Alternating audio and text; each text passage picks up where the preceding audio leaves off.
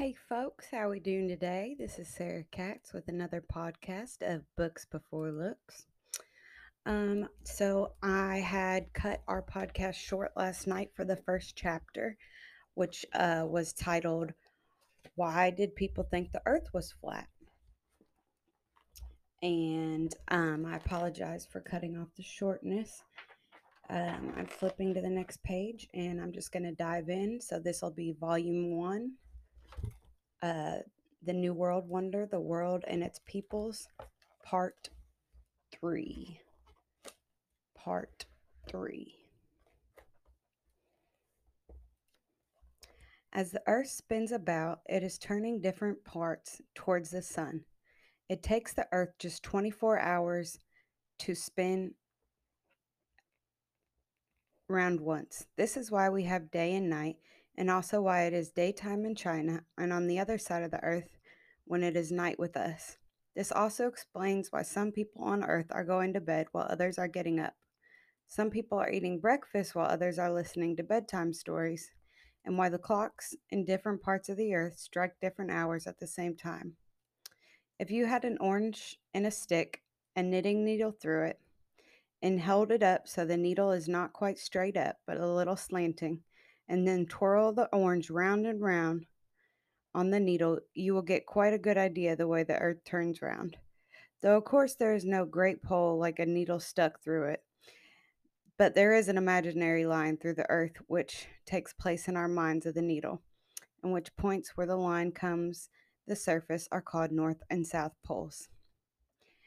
This imaginary line is called the Earth's axis. When astronomers talk of the spinning motion of Earth, they say the Earth is turning or rotating on its axis. Why do we have four seasons in the year? Day follows night and night follows day because the Earth spins round like a top once in every 24 hours. Spring follows winter and autumn and summer because of another motion of Earth. All the time that the Earth is spinning round on its own axis like a top, it it is also making a 365 day long journey around the sun. You remember that when we talked about the earth as spinning on itself, we pictured it either as top of an orange with a knitting needle stuck through it, and we said the knitting needle should not be quite straight up and down but tilted a little to one side. That's because the earth is tipped in such a way in its relation to the sun. It is tipped of the earth in its round path the sun, which makes our seasons. If the earth were not tipped, if it were not stood upright straight from pole to pole, there would be no winter or summer, for each part of the earth would be turned towards the sun, an equal part of each 24 hour day. But it is tipped, and therefore we have winter and summer. Because this tip affects different parts of the earth differently, the seasons come at different times and north from those in south. There's got a picture of from sunrise to sunset of an Arctic day. And it says the camera was focused on the scene and exposure was made about every 15 minutes to show the passage of the sun. Uh, notice the moon peeping over the sun. So that's actual proof of the sun and the moon both being exposed at the same time. Uh, that's from sunrise to sunset of an Arctic day. Equal day and night. Some tops mounted in a movable frame suspended on a stand can be made to spin not only straight up, but with the axis at any inclination. No matter how you move the stand about, the axis of such a top will always point in the same direction and keep parallel to its first position. This is the way with the Earth in its path or orbit around the Sun. It spins its axis always parallel to one direction. Hence, at one part of the journey during June, the north pole of the axis will be tipped toward the sun, while six months later, in December, it'll be tipped away from the sun. If you watch the sun on March 21st, you'll find that it rises directly where compass points to east and sets where it points to west. At this time, the earth is tipped so that both the north and the south pole are equally in line for the sun's rays. Neither is so tilted toward the sun more or less than the other. So on this day and night will be of exactly equal length in all parts of the world. The sun will be seen above the horizon just 12 hours everywhere. This day is called the equinox, which is la- Latin for equal night. Spring and Easter. March 21st stands to us for the time when spring begins. In the olden days, people used to celebrate this time with great rejoicing because the equal day and night was a sign that long dark winter was past and spring and summer were coming.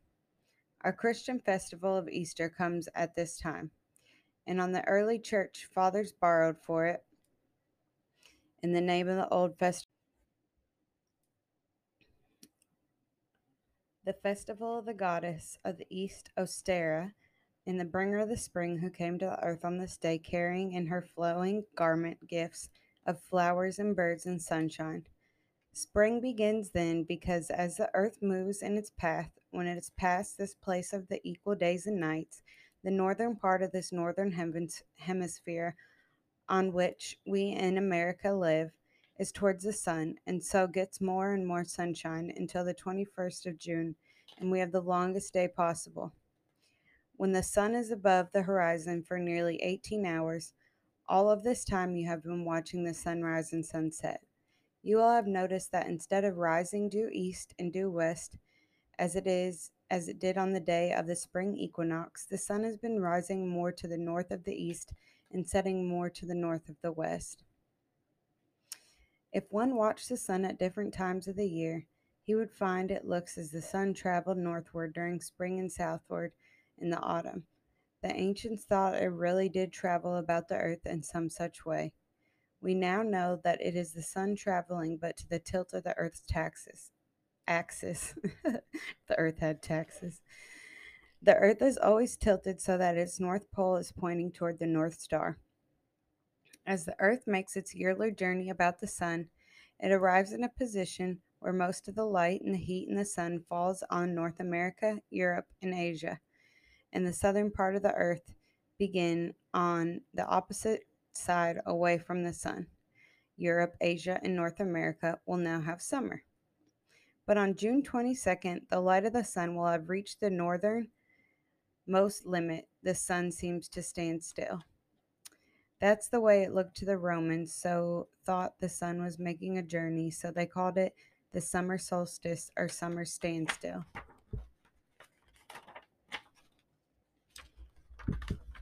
As far back as history goes, men have known about and kept time by these solstices. The Chinese, more than four years ago, used to celebrate the time of solstice in the hope of persuading the sun by their dances and festivals to delay his departure towards the equinoxes. Why we have autumn and winter.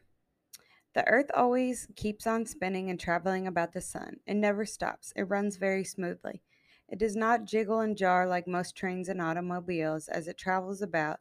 It always keeps its axis pointed towards the same way, the North Pole towards the North Star. This causes the sun to seem to move northward after the 21st of June. The Earth in its journey about the sun is beginning to turn the northern part of the Earth away from the sun. The days grow shorter for all people living in the north until the 22nd um, until on the 21st, excuse me, of December, we have our winter solstice, our shortest day in the year. The Earth continuing its journey about the sun, tilted as it travels about the sun, now has the southern part of the Earth turned toward the sun. Southern South America, South Africa, and Australia will now have summer, while North America, Europe, and Asia have winter. The Earth continues its journey on March 21st the earth has equal days and equal nights. Then why, you may ask, do we have the long cold, cold winter after the 21st of December and the hot summer after the 21st of June? If the earth is beginning to tip back, why do we not feel it once the warmer weather in January? The answer to that question belongs to another story of how heat is held on earth. All we can tell you is that earth of ours takes the sun rays and stores them. If it did not, our coldest day would just be when you wouldn't when you would expect it on December 21st, when we would have the sun rays for the shortest time. And our hottest days would be June 21st when we have the longest. But the earth and the air have a way of storing up heat and cold and giving it out slowly, which makes our hottest time of our coldest time come along for a month or two months after the solstices. Wow, that is interesting. I've never heard about the sun storing the sun rays before. How the sun tells time. The earliest way to tell time was by the po- position of the sun. Primitive man reckoned in two main periods, day and night, and divided by sunrise, sunrise, noonday, and sunset. Then he began to divide the morning, the afternoon, into sections by noticing the length of the, the position of the shadows. He set a stick upright in the ground and found the shadow cast by it grew longer and shorter, moved round the stick. This was the origin of the sundial, which is used to this day. By the length and direction of shadows cast by the sun, men could calculate the time in hours and minutes. All ancient people told by the sundials. The Chinese had them. The Romans set up tall stone shadow columns with officers to watch them, whose duty it was hourly to cry out the time as shown by the length of the position of the shadows. Even when the water clocks and hour glasses had come into the Middle Age, the common people who could not afford such luxuries told by time by sun clocks, which every father of a family could make for himself. Sometimes you must try to make a sundial for yourself. But meanwhile, you and the sun together make up the cheapest and least complicated clock in the world. Study your own shadow, its length, and the way it points, and you will be able to tell from within an hour what time of day it is. The Romans did this constantly. Pliny, the great writer, says in one of his letters, I beg thee to honor my house when the shadow will be six feet long. Everybody who lives in the woods learns to reckon the time by the shadows of the trees. Shadow reading is not the best way of telling time, but the sun does not always shine. But shadow reading is not the only way which you can depends on the sky clock. All our modern clocks are regulated by astronomers who check them up each day in the position of the certain fixed stars. The astronomers keep time for the world, and he takes this time in the sky clock, the most marvelous clock of all, which through all history has gone through with unfailing accuracy, never stopping for a second, never going faster or slower, but keep on steadily going, with the rotating earth for part of its works, and the star set heavens for its face.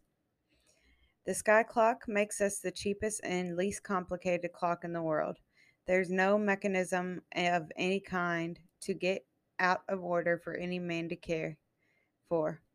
And the clock is running just as accurately now as it did thousands of years ago and will be running thousands of years from now. What are your thoughts on that? Uh, does anybody know about the uh, sky clock running right now accurately? Um, our day, month, and year are fixed by the months of the earth, moon, and sun. The day is fixed by the length of time it takes the earth to spin on its axis. The month comes from the word moon and is fixed by the length of time, 29 and a half days, it takes the moon to revolve about the earth. The year is the time, 36, 5 and a fourth days required for the earth to make its journey about the sun. The sun. What is the sun? About which of the earth revolves? About which the earth revolves. This giant sun on which we depend on for light and heat, for night and day, and for times and seasons, and even for light itself, the ancients worshipped, and well they might, for there would be no earth or people on the earth if it were not for this light giving, heat giving, life giving sun. We see it all as a great ball of light rising higher and higher from east until midday and sinking slowly towards the west where it disappears in a blaze of glory. This one ca- case is where our eyes tell the truth. The sun is a great ball of hot gases giving out the worlds about its tremendous amount of heat and light, more than we cannot find out until we get some big ball. This is how far away it is. There are questions men have been asking since the beginning of time, only with a few hundred years they have been answered.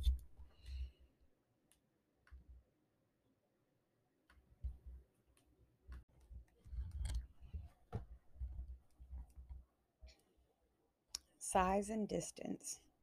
We have seen from our study of the Earth's motion how hard it is to tell whether objects are moving or standing still. It is just as hard to judge how big an object is and how far away it is. Did you ever ask a group of people on some summer evening to tell how large the moon looked to them? Try it some night. One person will probably say that it looked the size of a cartwheel to him. Another will speak up at once and say, Oh no, it doesn't look nearly so large as that to me. I should say a dinner plate. Another will say a face, and someone in his group may insist that looks no larger than him to assent. Probably no two persons in the company will agree that size, which is the moon, which the the company will agree on the size which the moon appears to be. Yet they are all looking at the same moon and what is important, and they are looking at it from the same place at the same time. So, first in our star study, as in all other studies of the world which we live, we have our human eyes to reckon with, and while they serve us, we have to check upon what we see by measures and tests to make sure it is quite true. Try another experiment with the moon. Close one eye and hold a silver quarter at arm's length between the other eye and the full moon. The silver quarter will shut the great bright globe entirely from your sight. Still, you re- really don't think the moon is smaller than a silver quarter. Why is it then? The quarter can shut out the moon. It is because you, the quarter is so close to your eye. A very small thing held close to your eye can shut out a very big thing that's distant from your eye. And a very large object can look very, very tiny if it is far enough away. You know how that if you stood on top of a mountain and looked down to try to find a house and street in the valley, the house seemed very large in it to where you were beside it. But now it is only a dark speck. So at the very beginning of our story, we learn that things are not always just as they seem, and as a small globe close at, at hand may look as large and as very big as far one. When we come back to the sun, we have to thank for all of this, for the sun is really a giant star, tremendously big, but no bigger than and even not so big as some other stars in heaven and tremendously far away. But still not so very, very far away where some of the other stars are. Quite lately, men have been able, with the help of wonderful instruments, to find out how far away the Earth is from the Sun. What do you think they found? The distance of the Sun from the Earth is 93 miles of millions of miles. Can you picture that to yourself? Try to think what it is meant to be by a thousand miles. Our Earth is 8,000 miles in diameter. In other words, if you were to thrust a gigantic knitting needle through her body from North Pole to South Pole, it would have to be about 8,000 miles long. To reach the thought of 1 million, you must picture 1,000, 1,000. Our Earth is about 25,000 miles round. If you were to start from the mouth of the Amazon River in the South Africa, journey straight round the whole Earth on the equator till you came back to the same point, you would have traveled about 25,000 miles.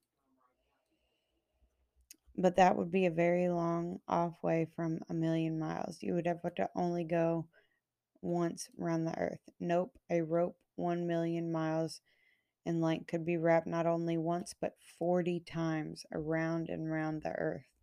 And when you manage to reach up to the millions of miles, you have then remembered that the sun's distance is 93 times as much. So, to picture clearly to ourselves the real meaning of the 93 millions of miles is not easy.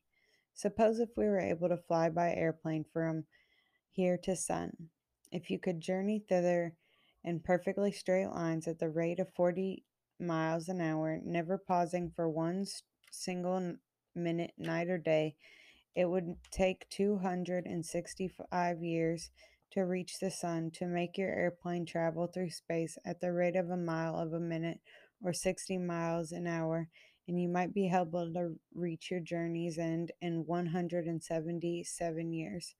Or if you had started in the year of the Declaration of Independence, you would not have reached the sun yet. This idea is carried out in the pictures on page 32 and 33.